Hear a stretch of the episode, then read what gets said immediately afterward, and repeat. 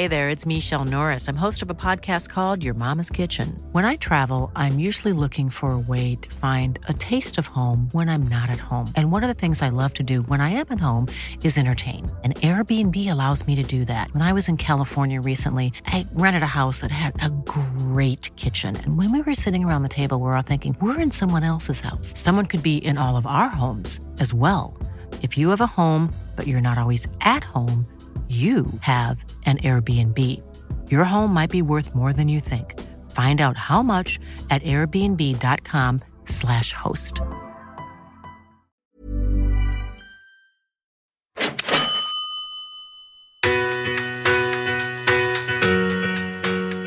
They uh, don't have the time to do it and they don't know who to trust. So we started to build a model uh, around actually assisting investors to, to give them someone that they could trust and, and give them all the information they need to make informed decisions.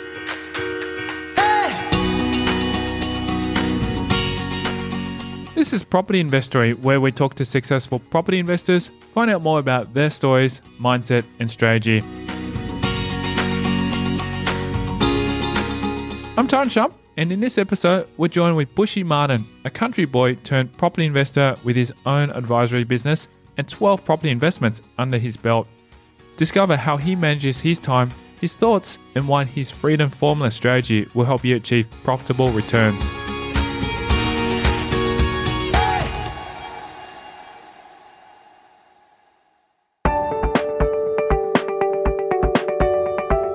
Also, before we delve into this episode, go over to propertyinvestory.com and subscribe to receive your free property investor case studies, where you'll learn how to generate passive income from your properties. Go there now to sign up for free.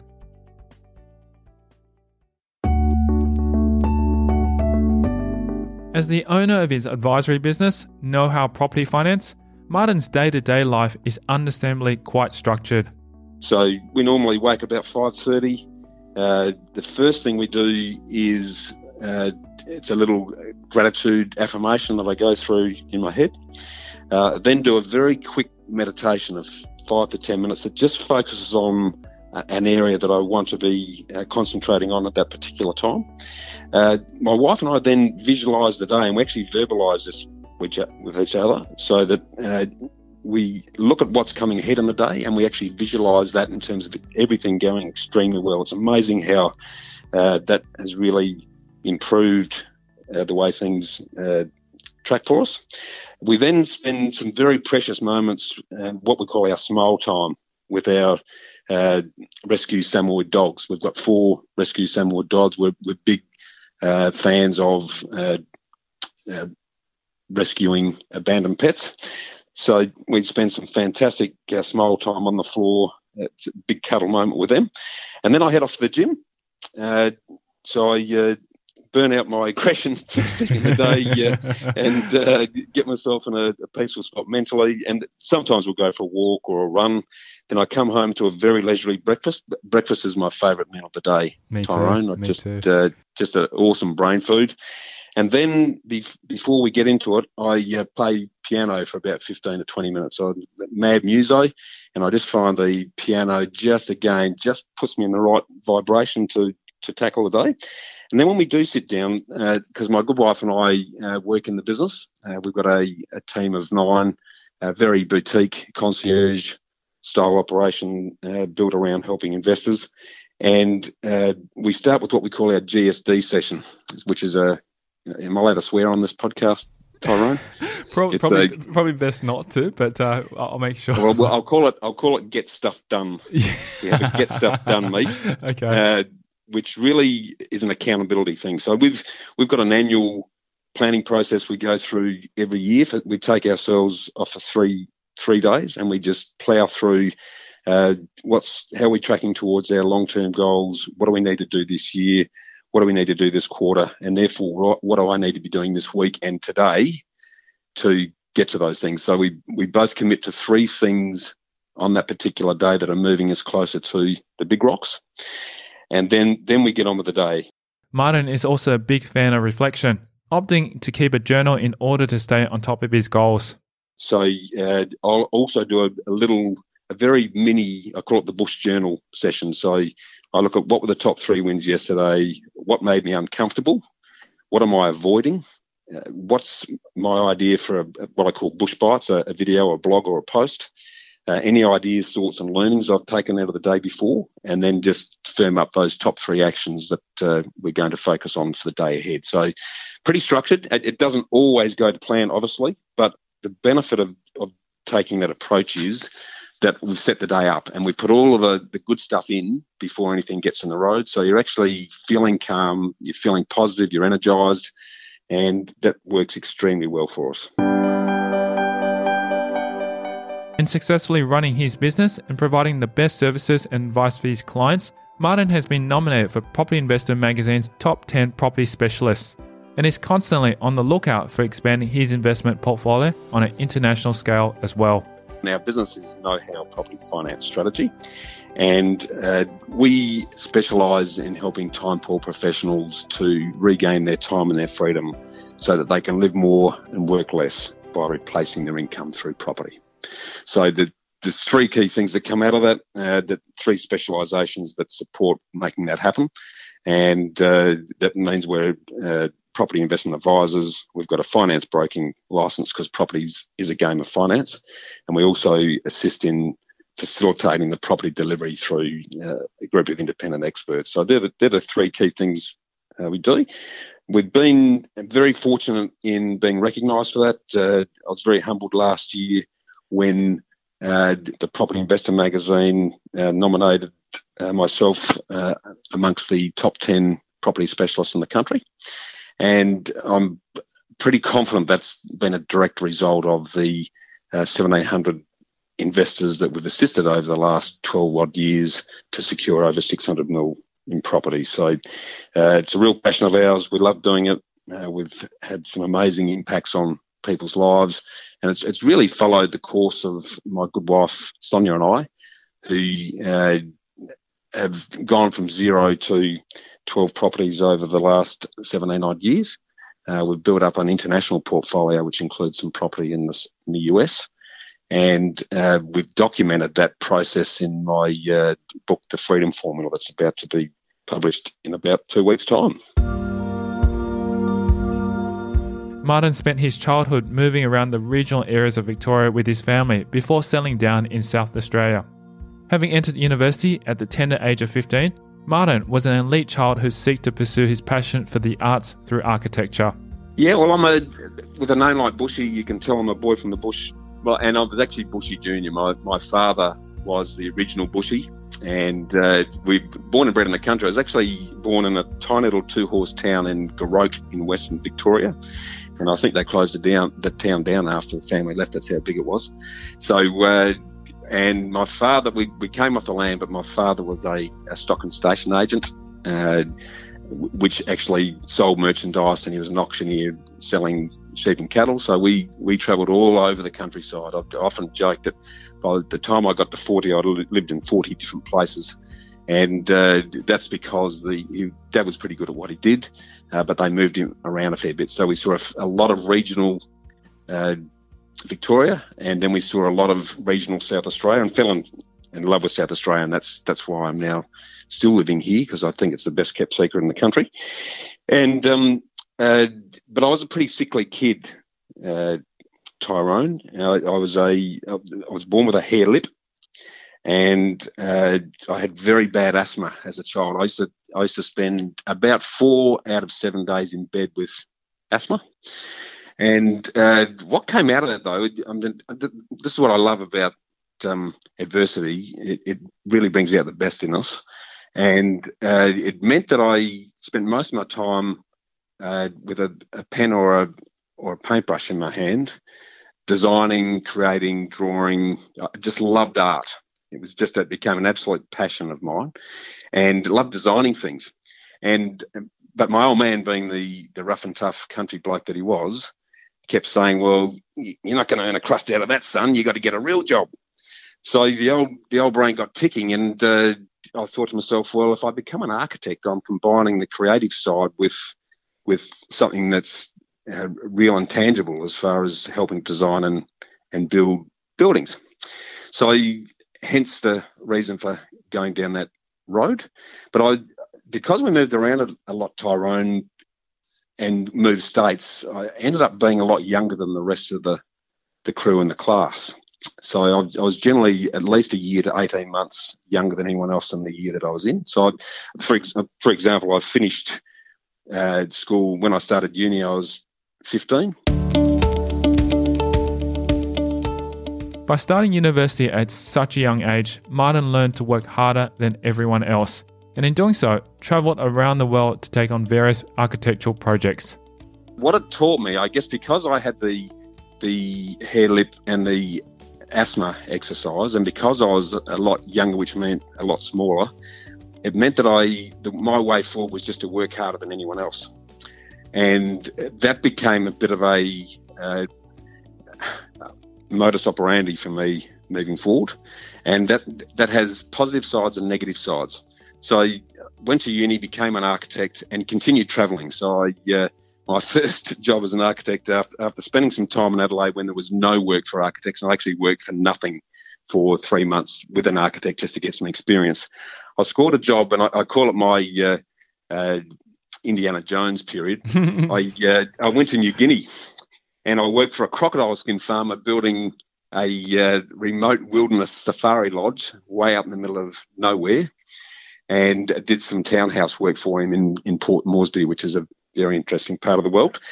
And uh, and then I went from there to Darwin to Alice Springs, back to Adelaide for uh, a session, then off to Bangkok, over to Perth, and eventually came back to Adelaide. And uh, came back to Adelaide for a couple of reasons, and not good reasons in a lot of respects. Uh, unfortunately, I became a workaholic. That you know, I spoke to you about that um, uh, work hard ethic I, I was working seven days a week, 14 hours a day. Uh, no relationship is going to survive that, and that's exactly what happened. So I uh, lost my marriage, uh, which really shook me to the core. Martin also accredits his motivation to pursue property investment to his father. At the same time as my marriage went belly up, uh, my good father started having a whole series of pretty serious health issues, so strokes, um, cancer, and Dad was my role model. He was the guy I always looked up to and and had massive respect for. And I, I remember him grabbing me by the throat at that stage and, and saying to me, he was slurring out of the side of his mouth because he he'd had a series of strokes. And he said to me, "Son, learn from me. Don't do what I've done. It's time that you started not working for money, but getting your money working for you." And it had a massive impression on me in that time because I, I, was literally divorced, destitute, and depressed at that particular point in my life. Probably, probably the lowest point. Martin's first exposure to property investment was through a Robert Kiyosaki seminar, where he realized the worth and potential of passive income. So I, uh, a mate of mine said, "You better come to this Robert Kiyosaki seminar that was being held in Adelaide." And I went along, and the penny dropped. It was like a light bulb going off because uh, the magic of passive income. That was just a, a, a, you know, very common now, but in those days, and I'm talking a fair while ago, uh, that wasn't the common thinking. So from there on in, everything we did was around passive income. And because I knew property, you know, I've been up to the eyeballs in property up until I and loved property as a result uh, that became the obvious vehicle. So uh, we started investing. Uh, then Sonia and I uh, were very unhappy with the quality of property managers that, that were dealing with our properties at the time. So we did, we, I got my real estate license and we started a property management business. And then I realised pretty quickly if you can't get the money, you can't continue to invest. So uh, I jumped in on board to pick up my finance broking ticket. And then as we started to to move through that, as I as I say, we started to realise that there's a lot of people who have an interest in property, but they don't know where to start. Coming up after the break, we'll delve deeper into Martin's investment journey, where he elaborates on the disastrous investment that was his first property. We made all the wrong decisions. We spent too much money on the wrong things that, that made no difference. How he sustains multiple property investments, it's not just buying the property, is can you afford it given your lifestyle needs moving forward? What he has learned from his property investment failures? So that was a big learning curve for us. It, it, it increased our capacity significantly once we once we recognised that. And that's next. I'm Tyrone Shum, and you're listening to Property Investory.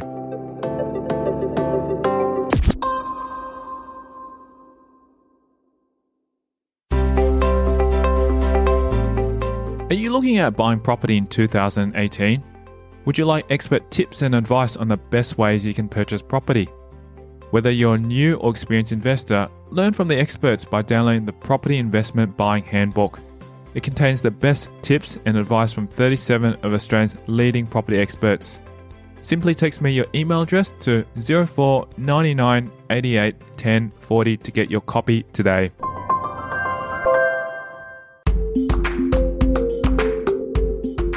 Building on his own experiences with property advisors, Martin started his own business to help his clients make the most profitable and secure investment decisions. They uh, don't have the time to do it and they don't know who to trust. So we started to build a model uh, around actually assisting investors to, to give them someone that they could trust and, and give them all the information they need to make informed decisions before they actually jump in and, and secure property. So so that's been the journey so far, mate, pretty much, and, and love it now. I mean, that we from ground zero to you know 18 years forward, and uh, our property portfolio now gives us a fantastic lifestyle.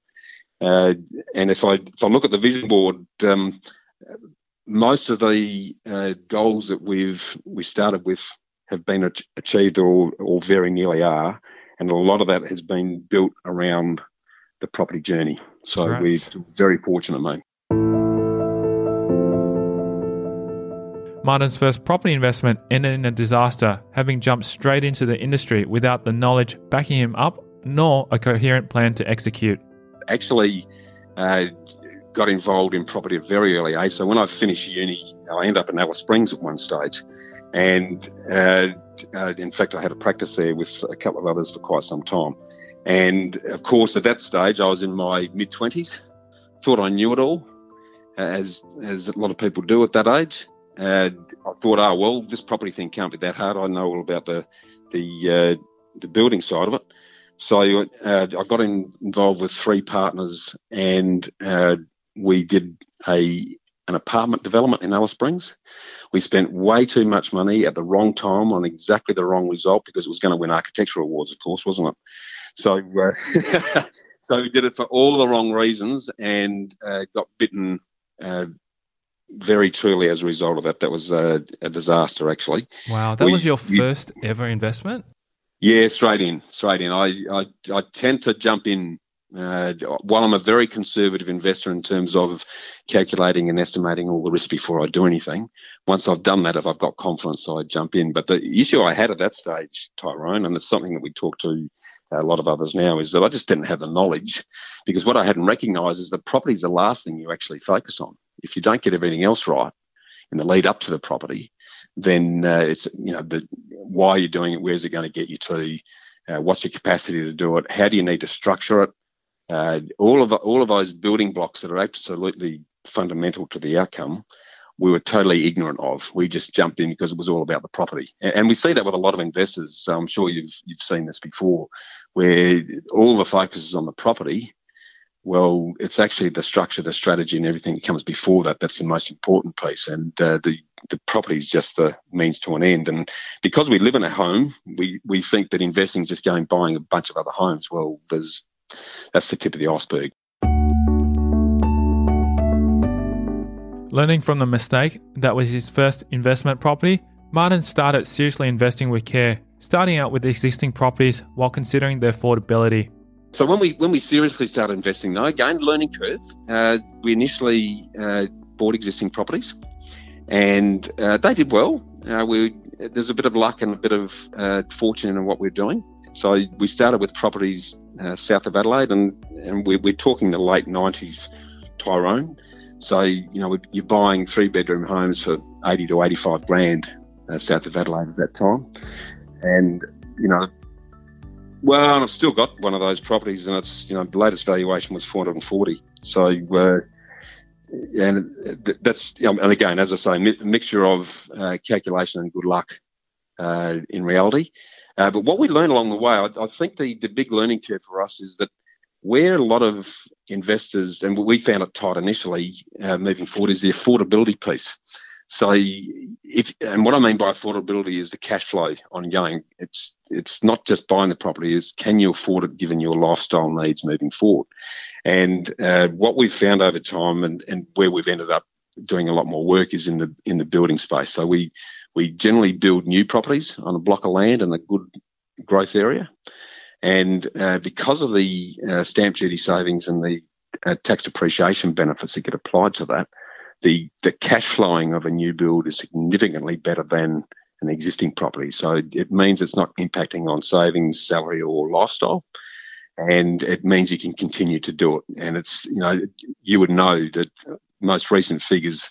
Uh, for first-time investors, 50% of them sold their property within the first five years, and I, I, know for sure that that's because it hasn't been structured properly and they haven't set up the cash flowing, so that just becomes unaffordable for them. Martin even experimented in the US property market, treating himself as a guinea pig and investigating the American property industry straight after the GFC in 2009. So that's that's been the journey, and I mean we've had uh, some good and bad along that road. Uh, we've got properties in the US, and that's been very interesting to say the least. Uh, big learning curve there, and, and wouldn't do it again. And we treated ourselves as the guinea pigs. We went to the US because all of our investors were biting at the bit after the GFC to jump on board and we just said, "Hold your horse. Uh, we'll we'll be the guinea pigs, and if we if it turns out being as good as what everyone's saying it is, then jump on. But until then, don't." And we came back uh, after 12 months doing a second visit and told all our investors, "Don't touch it."